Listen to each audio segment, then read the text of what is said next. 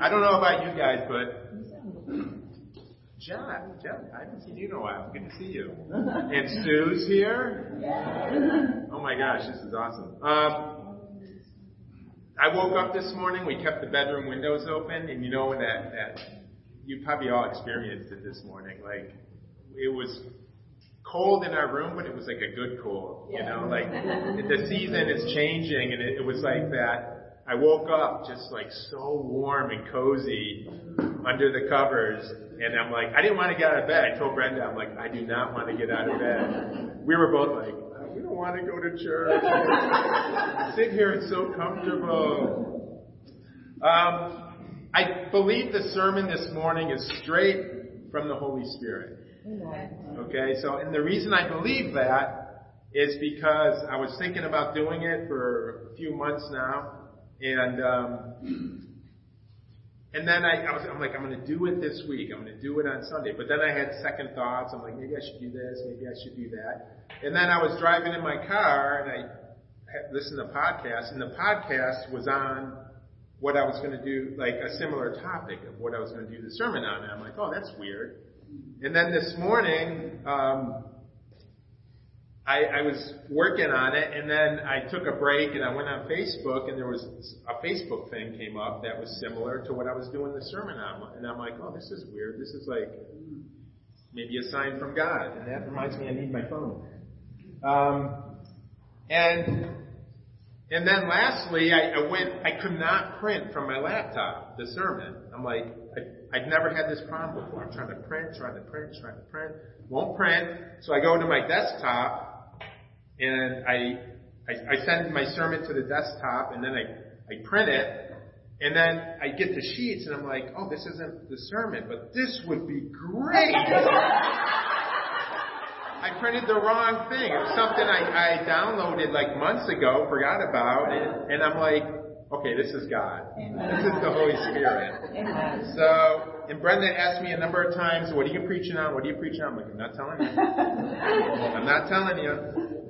Um, so I'm going to share a few stories with you from the past, a few cherished memories with you, and then I'll tell you what the sermon's on. My baptism, 1991.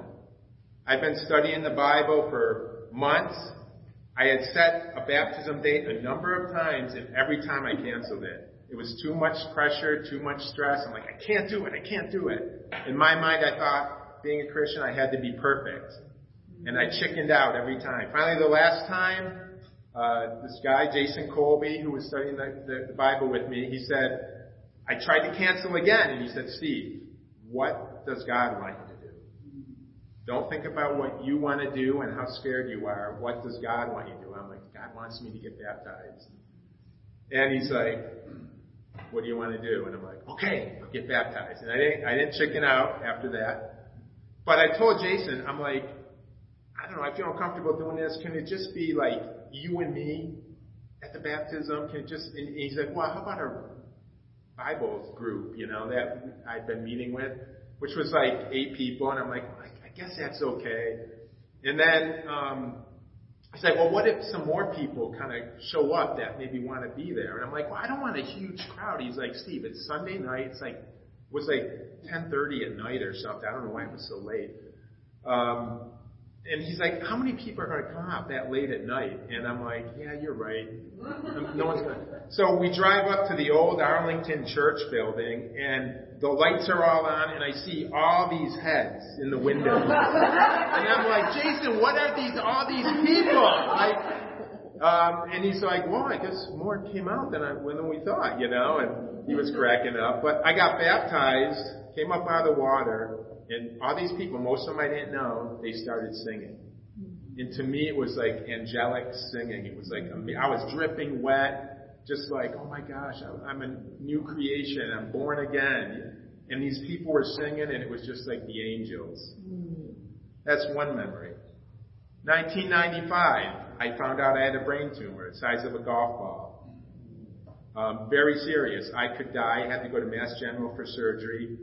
Like a week before, the church decided to have and my oh my roommates decided to have a gathering in my living room. My parents were there, and there was probably it was a not a big living room. There's probably I don't know 60 people there, crammed in. Like you know they have door like door frames, and people were just leaning in. All these people, and they were sharing about me and the impact I had on their lives and what they appreciated about me, what they loved about me. And they were doing that because I could die.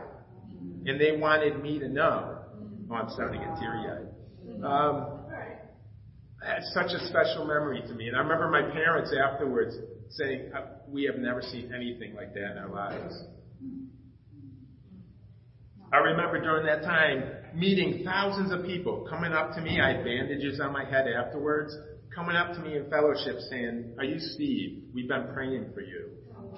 I didn't know them. And this is, you know, we meet every, like once in a while in a huge church, thousands of people, and people would find me and come up to me and say, I've been praying for you. How are you?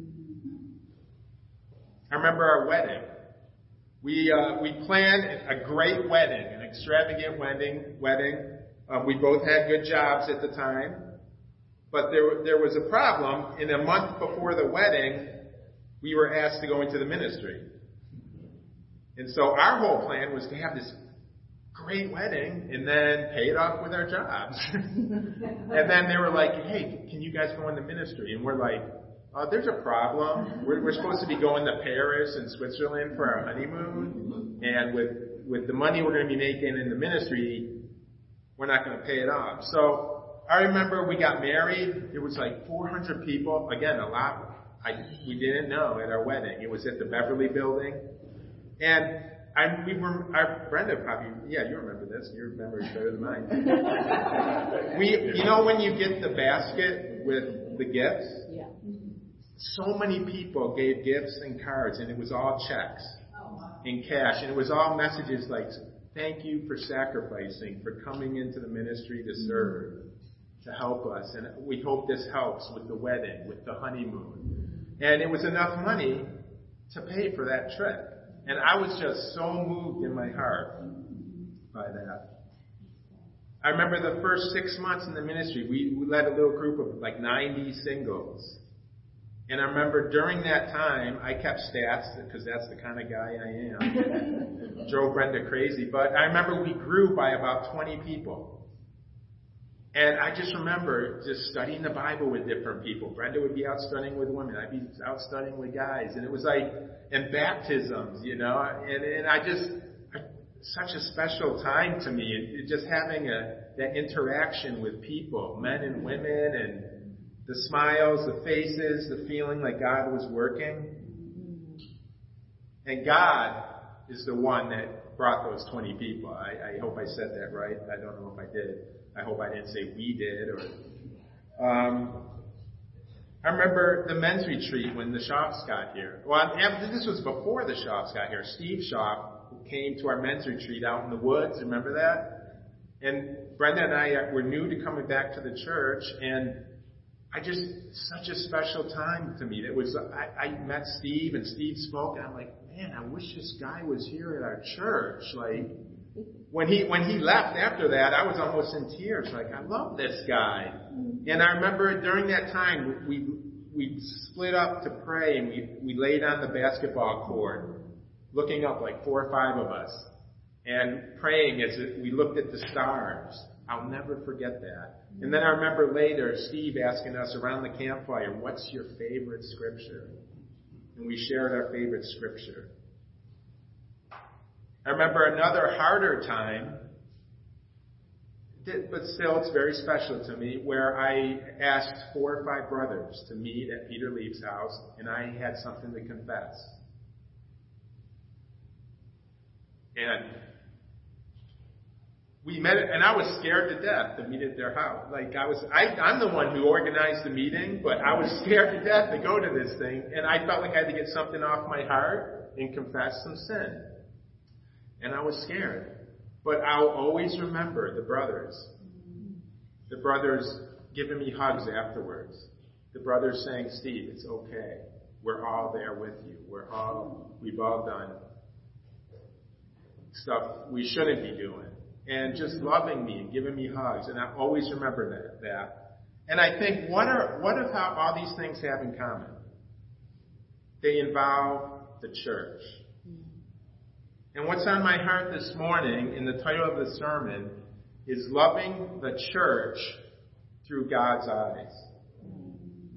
Because it, it you know, it breaks my heart. I, I, I hear, like I'm on Facebook a lot and I'm friends with a lot of people and it just breaks my heart when people say, well, I've, I've left the church or church isn't for me or I don't need the church.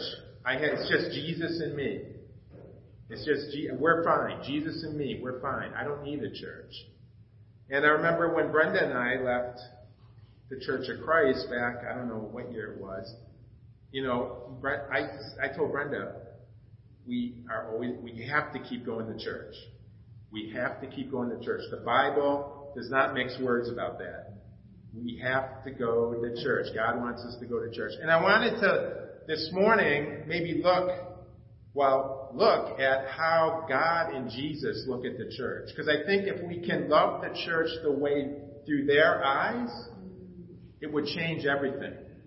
Our whole perspective. So turn to Matthew 16. Please.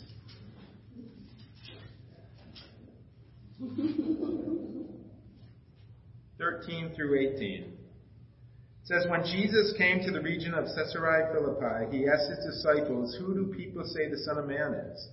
They replied, Some say John the Baptist, some say Elijah, and still others Jeremiah or one of the prophets. But what about you? He asked. Who do you say I am? Simon Peter answered, You are the Christ, the Son of the living God.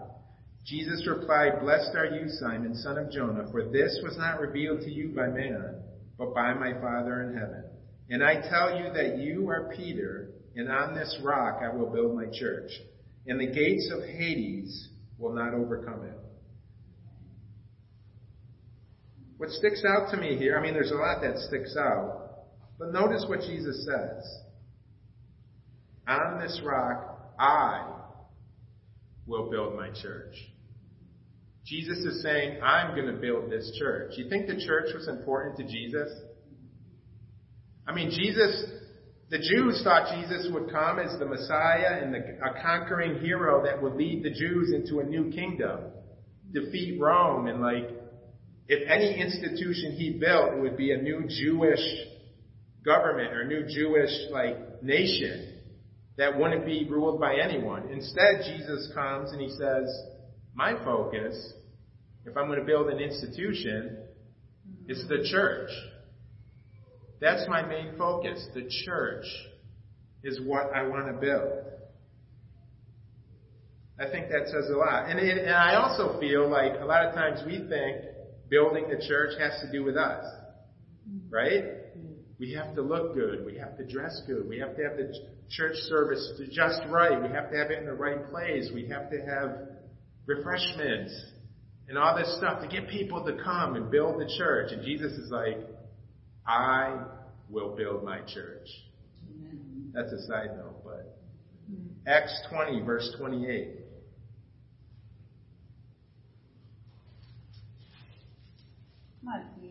Thank you. For the encouragement. Acts 20, verse 28 says, Keep watch over yourselves and all the flock of which the Holy Spirit has made you overseers. Be shepherds of the church of God, which he bought with his blood. This group right here, think about that.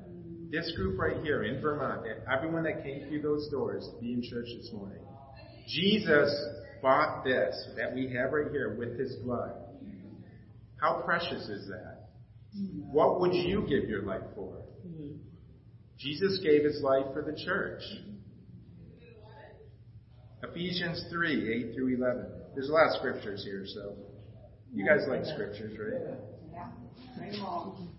It's funny because I, I am I'm like when I was preparing this, I was a little nervous about what I was going to say, but then when I add more scriptures, I'm like I feel better about it. The scriptures speak for themselves. Ephesians 3, 8 through 11. Although I am less than the least, is that, three? Yep. Although I am less than the least of all God's people, His grace was given me to preach to the Gentiles the unsearchable riches of Christ, and to make plain to everyone the administration of this mystery, which for ages past was kept hidden in God, who created all things.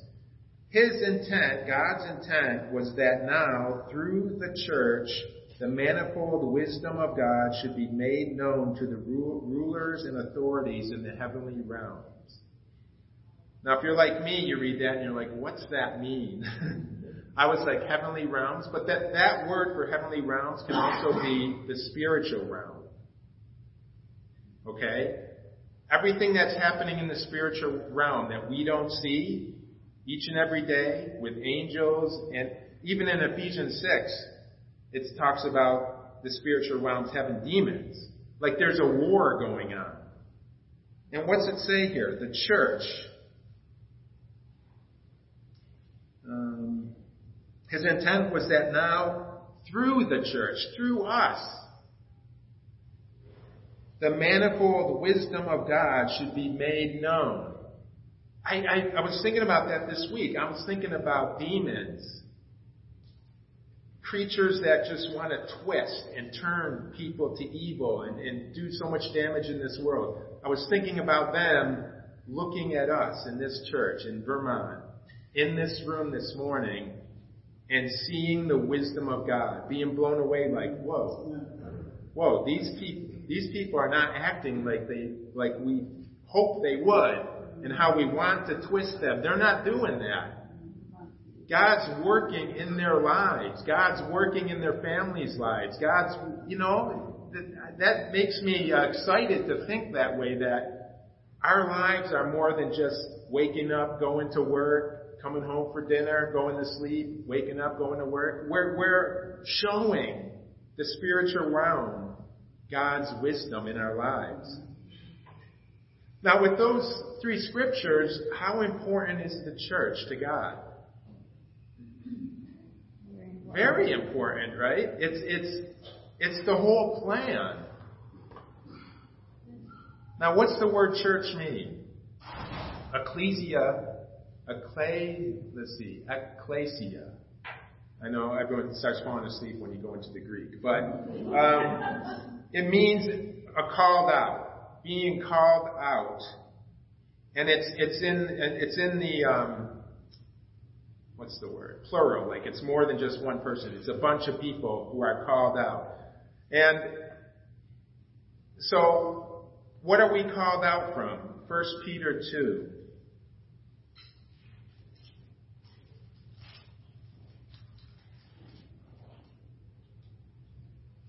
And I, meant to say this in the beginning, but part of the um, thing that prompted me to do this also was Pat's great sermon a few few weeks ago on how church is a verb.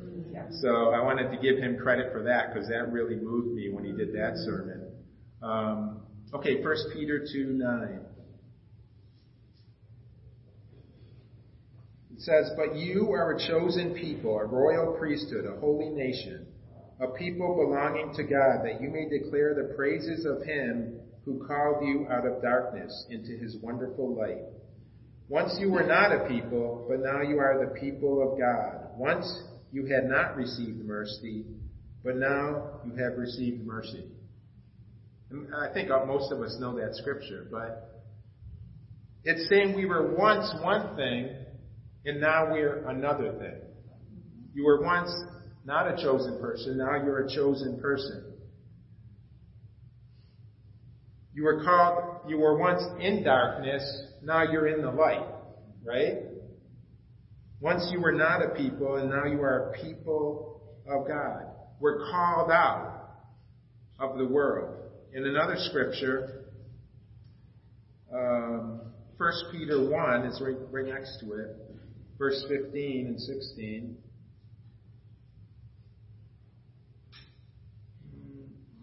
Actually, let me let me just go back to 1 Peter 2, verse 11, because I was supposed to read that too. Dear friends, I urge you as aliens and strangers in the world to abstain from sinful desires which war against your soul. So the, the point I saw there is that we're called out to such a point that we're like aliens and strangers. And it's not, the word aliens isn't like from outer space, it's like foreigners. Just to make that clear. But we're called out by God. We have a special purpose. Now we can look at 1 Peter 1.15. It says, But just as he who called you is holy, so be holy in all you do, for it is written, Be holy because I am holy. So part of the calling out is for us to be holy as a church. How's that make you feel? Good? Overwhelmed? No? Well, I, when I read that, I'm like, maybe it's the perfectionist in me or the all or nothing, but I get overwhelmed. I get like, oh, how am I going to be holy? How's the church going to be holy? And this is my theme scripture for that, Philippians. Philippians 3.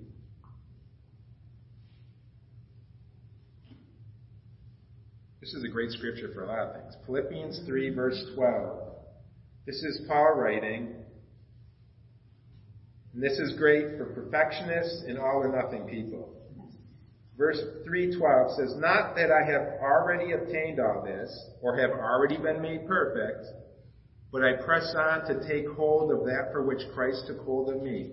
Brothers, I do not consider myself yet to have taken hold of it, but one thing I do, forgetting what is behind and straining towards what is ahead, I press on towards the goal to win the prize for which God has called me heavenward in Christ Jesus." that takes so much pressure off of me. Like, mm-hmm. if, if you tell me I have to do something perfectly, I freak out. Like, I'm like, I can't sleep at night. I, I, I get obsessive about it. And, and if I read that scripture, be holy, like I am holy, I'm like, uh, I can't do it. I'm going to mess up. It's the same reason I cancel my baptism multiple times, right? um, but here Paul is saying, yeah, I, I'm, I want to be perfect too, but I'm striving towards that. And I'll be striving towards that my whole life. And I think that's what God wants from the church, right? He wants us to strive to be holy. He knows we're not going to be perfect. But he wants us to strive towards that, right? And I love that. Ephesians 1.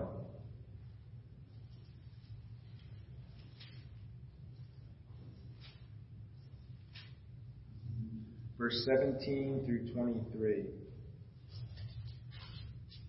I keep asking that the God of our Lord Jesus Christ, the glorious Father, may give you the spirit of wisdom and revelation so that you may know him better. I pray also that the eyes of your heart may be enlightened in order that you may know the hope to which he, was, he has called you, the riches of his glorious inheritance in the saints, and his incomparable great power for us who believe the power is like the working of his mighty strength, which he exerted in Christ when he raised him from the dead and seated him at his right hand in the heavenly realms. Far above all rule and authority, power and dominion, and every title that can be given, not only in the present age, but also in the one to come. And God placed all things under his feet and appointed him to be head over everything for the church, which is his body the fullness of Him who fills everything in every way. This, this, there's so much in this to talk about, but I'm amazed that God, well, first of all, Jesus. Jesus died for us, rose from the dead, ascended into heaven, sent the Holy Spirit to the disciples in Acts 2, so they would have the Holy Spirit in them. They would start the church. All authority was given to Jesus of everything. But then God says, Jesus, you have all authority over everything, but I also want you to be head over the church. It's almost like special attention, right? That's how, that's how I think of it. I'm like, Jesus is, is watching out for us, looking out for us. And remember, this is all God's view of the church. Jesus' view of the church. And that's my goal today, and my goal for myself when I was studying this out is like, I want to see through that those eyes. I want to understand how God sees the church. Because Steve Neff, I messed up sometimes, right? I see the church maybe in not the best way sometimes. And I think most of us probably could say that. Um, certainly, many in the world can say that. Um, so that's the whole goal, seeing it through God's eyes. Amen? Amen. Colossians 1, 16 through 18.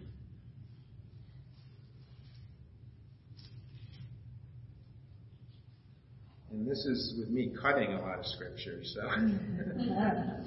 Verse 16, For by him all things were created, things in heaven and on earth, visible and invisible, whether thrones or powers or rulers or authorities, all things were created by men and for him. He is before all things, and in him all things hold together. And he is the head of the body, the church. He is the beginning and the firstborn from among the dead, so that in everything he might have the supremacy. Jesus is the head of this. We are the body now. We're compared to Jesus' body.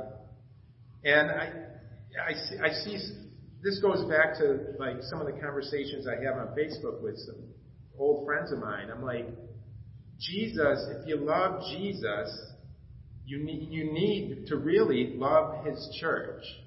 And I understand church is, man, man can mess up church, believe me. I have stories about that. Brenda has stories. We probably all, we all have stories. But God's vision for the church, Jesus' vision as his body, is still there it's still real. And if you if you love Jesus, like I have, I have so many friends that have left. They're like, I love Jesus. I'm not doing church. I'm not doing church. And I think part of God's plan, I know part of God's plan is for us to do church. Is it easy? No. Sometimes it's like the stories I shared earlier where it's miraculous and it's like, oh my gosh, this is the most amazing thing. Other times, it can be like a train wreck. It can be so hard. And here, I just wanted to share, I was going to share this at the end, but I want to share, I just thought of sharing it now. This is the thing I found on my computer. Totally forgot I downloaded it, totally forgot about it. I think the Spirit wanted me to read it. It's called Church is Hard. Church is hard for the person walking through those doors, afraid of judgment. Church is hard for the pastor's family under the microscope of an entire body. Church is hard for the prodigal soul returning home broken and battered by the world. Church is hard for the girl who looks like she has it all together, but doesn't. Church is hard for the couple who fought the entire ride to church. Church is hard for the single mom surrounded by couples holding hands and seemingly perfect families. Church is hard for the widow and widower with no invitation to lunch after church. Church is hard for the deacon and with an estranged child. Church is hard for the person singing worship songs. Thank you, Rob. Overwhelmed by the weight of the lyrics. Church is hard for the man insecure in his role as leader. Church is hard for the wife who longs to be led by a righteous man. Church is hard for the nursery volunteer who desperately longs for a baby to love. Church is hard for the single woman and single man praying God brings them a mate. Church is hard for the teenage girl wearing a scarlet letter ashamed of her mistakes. Church is hard for the sinners. Church is hard for me. It's hard because on the outside it all looks shiny and perfect. Sunday best in behavior and dress. However, underneath those layers you find a body of imperfect people, carnal souls, selfish motives. But here is the beauty of the church. Church isn't a building, mentality, or expectation. Church is a body. Church is a group of sinners saved by grace, living in fellowship as saints. Church is a body of believers bound as brothers and sisters by an eternal love. Church is a holy ground where sinners stand as equals before the throne of grace. Church is a refuge for broken hearts and training ground for mighty warriors. Church is a converging of confrontation and invitation, where sin is confronted and hearts are invited to seek restoration. Church is a lesson in faith and trust. Church is a bearer of burdens and a giver of hope. Church is a family. A family coming together, setting aside differences, forgetting past mistakes, rejoicing in the smallest of victories. Church, the body, the circle of sinners turned saints, is where he resides, and if we ask, he is faithful to come. So even on the hard days at church, the days when I am at odds with a friend, when I fought with my husband because once again we had an argument, when I've walked in bearing burdens heavier than my heart can handle, yet masking the pain with a smile on my face, when I've worn a scarlet letter under the microscope, when I fought tears as the lyrics were sung, when I've walked back in afraid and broken after walking away, I'll remember he has never failed to meet me there. Church is a body, a family, a place to love God and love others through our struggles. Anonymous. Whoever wrote that, anonymous. I thought that was so powerful when I found that on the internet. Church is hard. I think it, it's anything worthwhile is going to be hard. I think sometimes we, we go to church and we think we want it all taken care of. We want smiles and high fives and a sermon that just lifts us up and speaks right to us. Smiles at the end, hugs, okay, see you later. Don't don't talk to me. I don't want to talk about my life. I don't want to talk about my troubles. It's all good. But as God knows that's not what we need. God knows we need to be in the battle, in the struggle. And church isn't exempt from that. We're here to fight together and learn together. And, I, you know, some of those most precious moments, I, I didn't share so many, but so many of them were prayers. So many of them were talking, like men talking together about our struggles. Right? Where we're in the battle together, confessing and talking about trying to be better, stri- trying to strive. Amen? Amen? Acts 2, verse 42.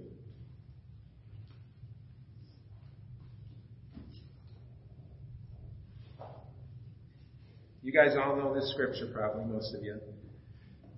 This is the after the first basically church sermon by Peter. Peter preaches to the Jews that are in Jerusalem, and 3,000 people get baptized. What do they do after they get baptized? Verse 42. They devoted themselves to the apostles' teachings and to the fellowship and to the breaking of bread and to prayer. They devoted themselves. Do, do we, like, remember when you were a brand new Christian? I don't, like, imagine 3,000 of you together. Like, I'm coming out of the water, like, what should we do now? well, let's, let's get together and learn more about this. Let's study the apostles' teachings, or now we have the Bible. Let's read it. Let's find out more. Let's see what's, what else this entails. And to the fellowship. When you're baptized, when you're born again and come out, you have a bond with other people that do the same. You have, they're your brothers and sisters, and they can understand this life that we've signed up for and been baptized and raised anew to better than anybody. They're, we're all in the same boat. We have different struggles maybe and different ups and downs, but we can relate to one another, right? They devoted themselves to that. They devoted themselves to the breaking of bread, taking communion, which we're going to do this morning, and to prayer. And the question I have is I was reading this to myself, devoted. How bad do you feel missing something you're devoted to? Right? And that caught my heart. Like sometimes I'm like, yeah, I'm gonna miss. I'm not gonna go to church today. I'm not gonna go to men's group on a Wednesday night. It's okay. They'll be fine without me. And I read this, even this morning, I read this and I thought about it and I prayed about it. I'm like, if I'm devoted, how would I feel about that? I, I'd be missing it, right? I feel like I'm devoted to Brenda. Sometimes I'm not as devoted, but I'm mostly devoted. and when she's not there, I miss her. And she made fun of me the other day. She was like, I, I guess, I don't remember this, but when I was younger, married to Brenda, I made fun of a guy who was like, I just miss my wife. Because she went away for a week. I'm like, why does that guy like miss his wife so much, you know? And Brenda brought it up the, uh, the other day, and she's, you know, some her sister was there, and she was like, "Look at Steve now. Look at Steve now." When I go away, I'm like, I'm like calling her like every day, like, "I miss you. What's going on? what am I supposed to eat for dinner?" Um, um, but it's true when you, when you miss something you're devoted to, you should feel it. And you, you, at the very least, just reach out and say, I'm sorry I can't be there, guys. In my heart, it pains me not to be there, but I have this or I have that. Um, you know, like, because we're devoted to it. Isn't that what God wants from us? To be devoted? Devoted to church. It says, everyone, verse 43, everyone was filled with awe, and many wonders and miraculous signs were done by the apostles. All the believers were together and had everything in common. Selling their possessions and goods they gave to anyone as he had need. Every day they continued to meet together in the temple courts. They broke bread in their homes and ate together with glad and sincere hearts, praising God and enjoying the favor of the people. And the Lord added to their number daily those who were being saved. I have to admit, when I was younger, in my 20s and read this, I'm like, yeah. Yeah. Now I'm in my 50s, I'm like, I'm not selling everything.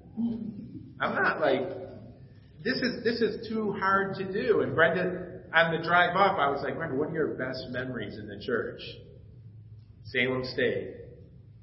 You know, the younger years when everyone had nothing to lose and everyone shared everything, like they were meeting together all the time. Um, and there's something special about that. And I imagine these 3,000 new Christians were just like, let's just hang out. Let's have fun. Let's play volleyball, maybe not. Um, yeah. I mean, I don't know if they had volleyball then. But just having fun and, and talking about Jesus, praying together and sharing their faith with those around them. I just, I love that picture. And again, the perfectionist part of me was like, well, I'm 50 something. I don't know if I can do this. Well, Steve, Philippians 3, strive for it. Strive for it. God wants us to strive for these things. You're not going to be perfect, but strive for it. Um, sorry, I got away from my notes. Ephesians 4 11 through 16.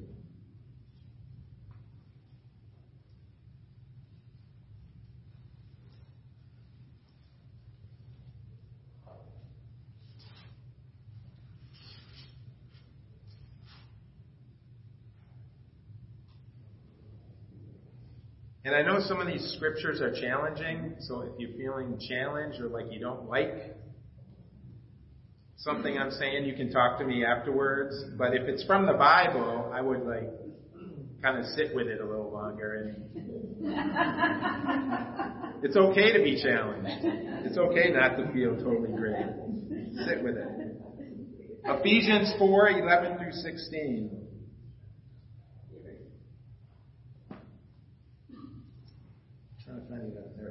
It was he who gave some to be apostles, some to be prophets, some to be evangelists, and some to be pastors and teachers, to prepare God's people for works of service, so that the body of Christ, which is us, may be built up until we all reach unity in the faith and in the knowledge of the Son of God and become mature, attaining to the whole measure of the fullness of Christ. This is God's plan for the church.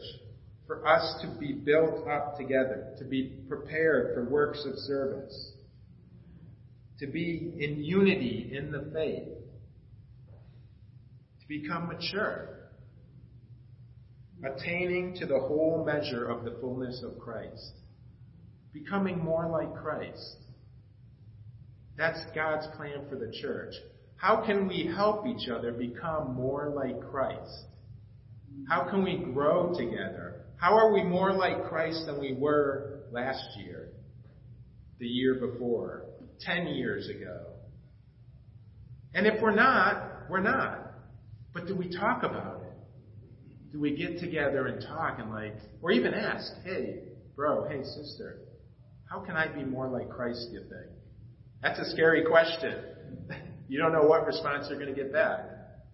But is that on our hearts? Is that on our minds? It says here that that is what's supposed to be going on in the church, right? And that encourages me and inspires me. Like, I want to be more like Christ. Do you guys? Yeah. Who doesn't want to be like Jesus? Right? Jesus was awesome. I'm just saying. Right. 1 Corinthians 14, 26. I'm sorry there's so many scriptures, but this is, uh, the Bible speaks a lot about this. And I, everything, I, every scripture I, I looked at, I'm like, I have to include this.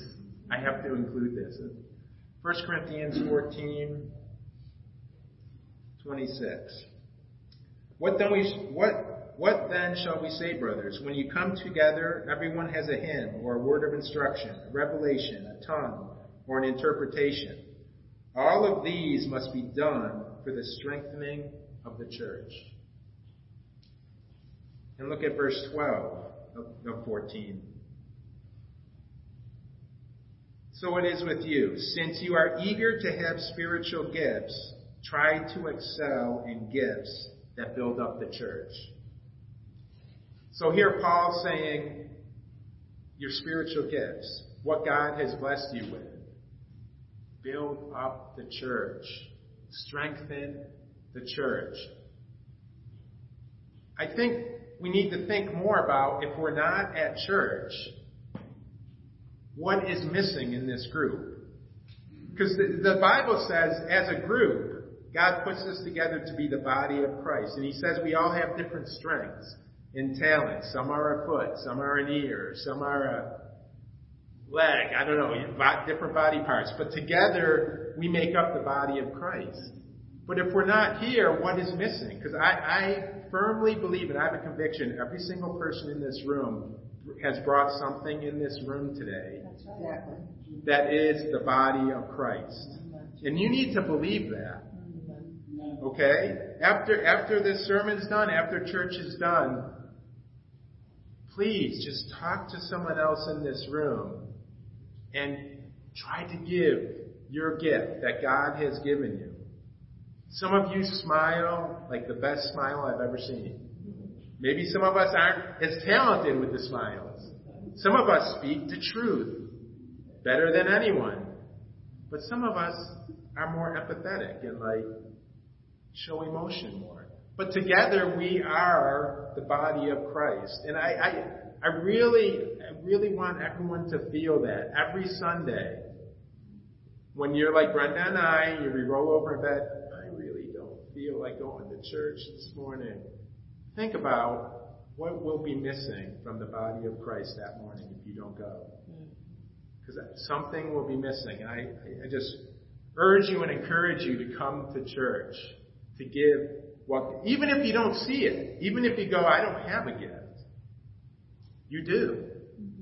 I tr- there, there is a gift, and if you don't know your gift, ask someone else. And one of my, let's see here, one of my memories. Uh, tell me it's not here. Uh, where is it? I didn't plan this, but it's got to be here.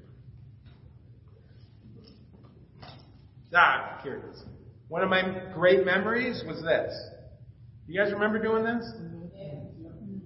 It's the Shocks idea. The men were separate. The women were separate.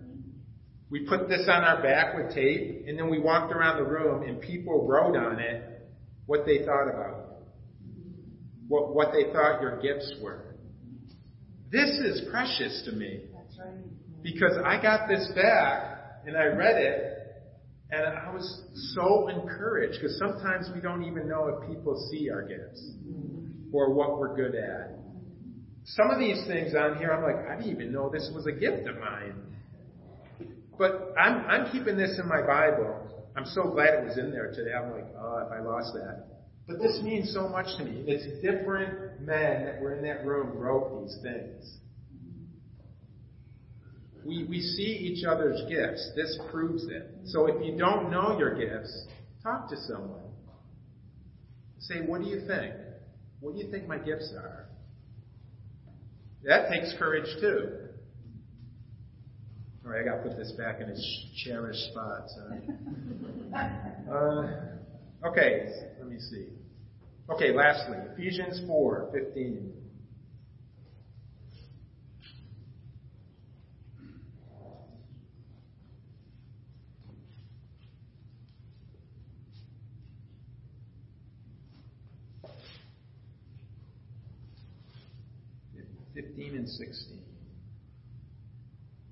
Instead, speaking the truth in love, we will in all things grow up into Him who is the head, that is Christ.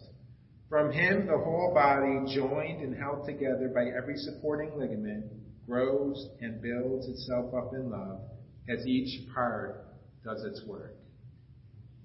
I'm going to close with this scripture. We're growing up right now.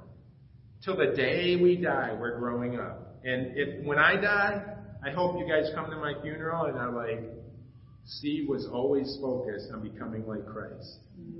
I hope you, I hope we can all say that about each other to the day we die. Even if I'm a 90 year old guy in a nursing home, you know, I'm doing my best, even then, to, I want to be like Christ.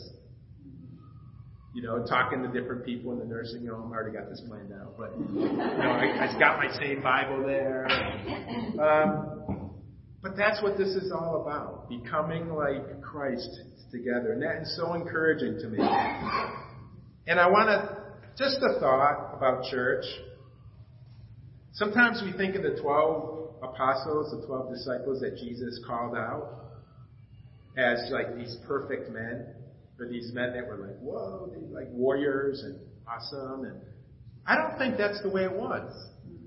You have Simon Peter, James and John. Well, Simon Peter, all or nothing guy. Just was over the top, like, I'll never leave you, Jesus, and we have to be totally committed. And like, that can be annoying, right? James and John, son, sons of thunder. They wanted to call down fire onto a city or town. Jesus, can we, you want us to call down fire? These guys had anger issues, right? These guys want, were like about, like, we, we want to get revenge here. You think sitting around the campfire, think about it. They were together for three years, 24 hours a day. Three years. You think there's some issues came up? Andrew, who spoke the truth. Jesus said there's nothing false in this guy. Imagine Andrew going, walking around the group, hey dude, you were a little harsh today. hey Peter, that was a little loud and over the top. You need to chill out. James and John, just relax on the, the fire thing.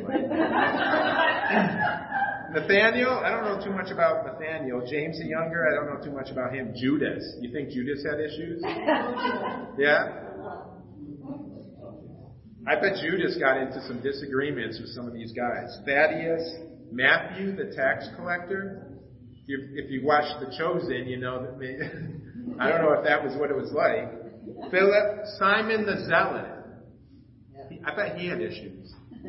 Thomas, doubting Thomas. You ever been trying to tell a great story with someone who doubts everything? Ruins the whole thing, right? So these 12 guys for three years are sitting around Jesus. They're breaking bread. They're praying together. They're doing the Lord's work. In my mind, that's like a church. Mm-hmm. They're together with Jesus. That's a church. And my point is, I bet they had so many issues, but it was good. I don't think Jesus was like, I mean, sometimes he sounded a little bit annoyed, you know, right? but I think it was a learning moment and a teachable moment. It was like school. I think they would get in fights and Jesus would be like, guys, and maybe tell one of his parables or, you know, teach them the right way. I think, I think that happened all the time because they're God, I believe they're people just like we are.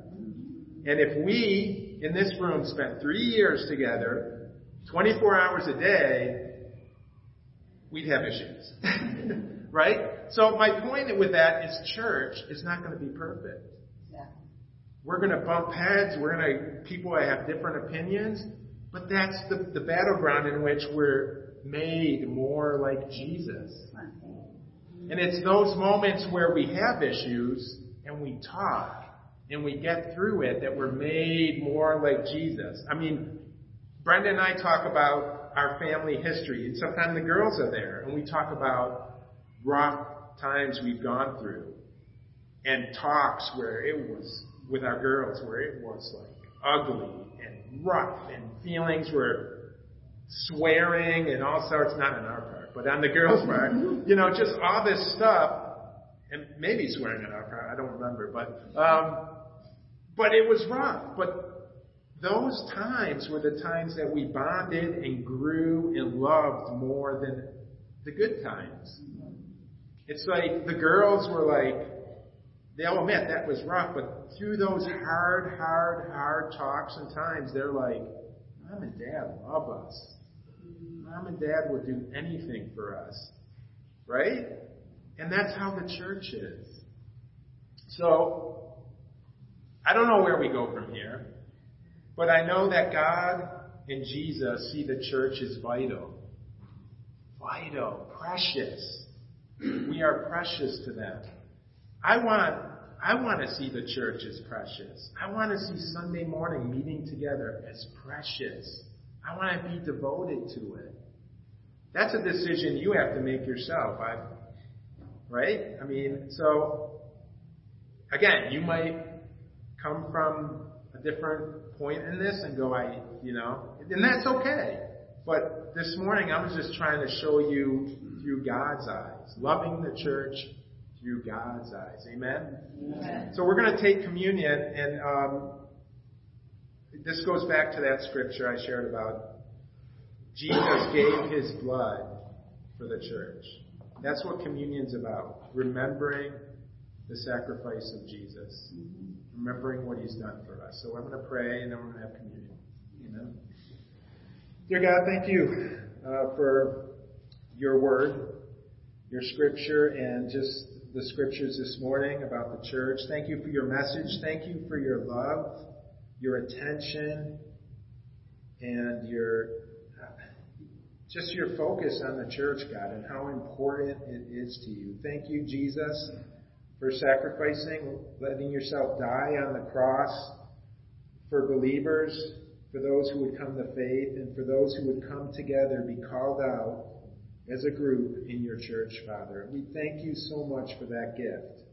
Um, I know we could all come up here and share our stories, our most precious memories of the church, and I know some of us would be in tears, Father, because they're, they're just so important, and so precious to us. And thank you for those memories. And I know the church is imperfect, God, but I, I just, I pray that in that imperfection, you can be seen and your work can be seen. And I pray we don't ever give up on your vision for the church and your vision for us, Father. We love you so much. We thank you for Jesus and his sacrifice. In his name,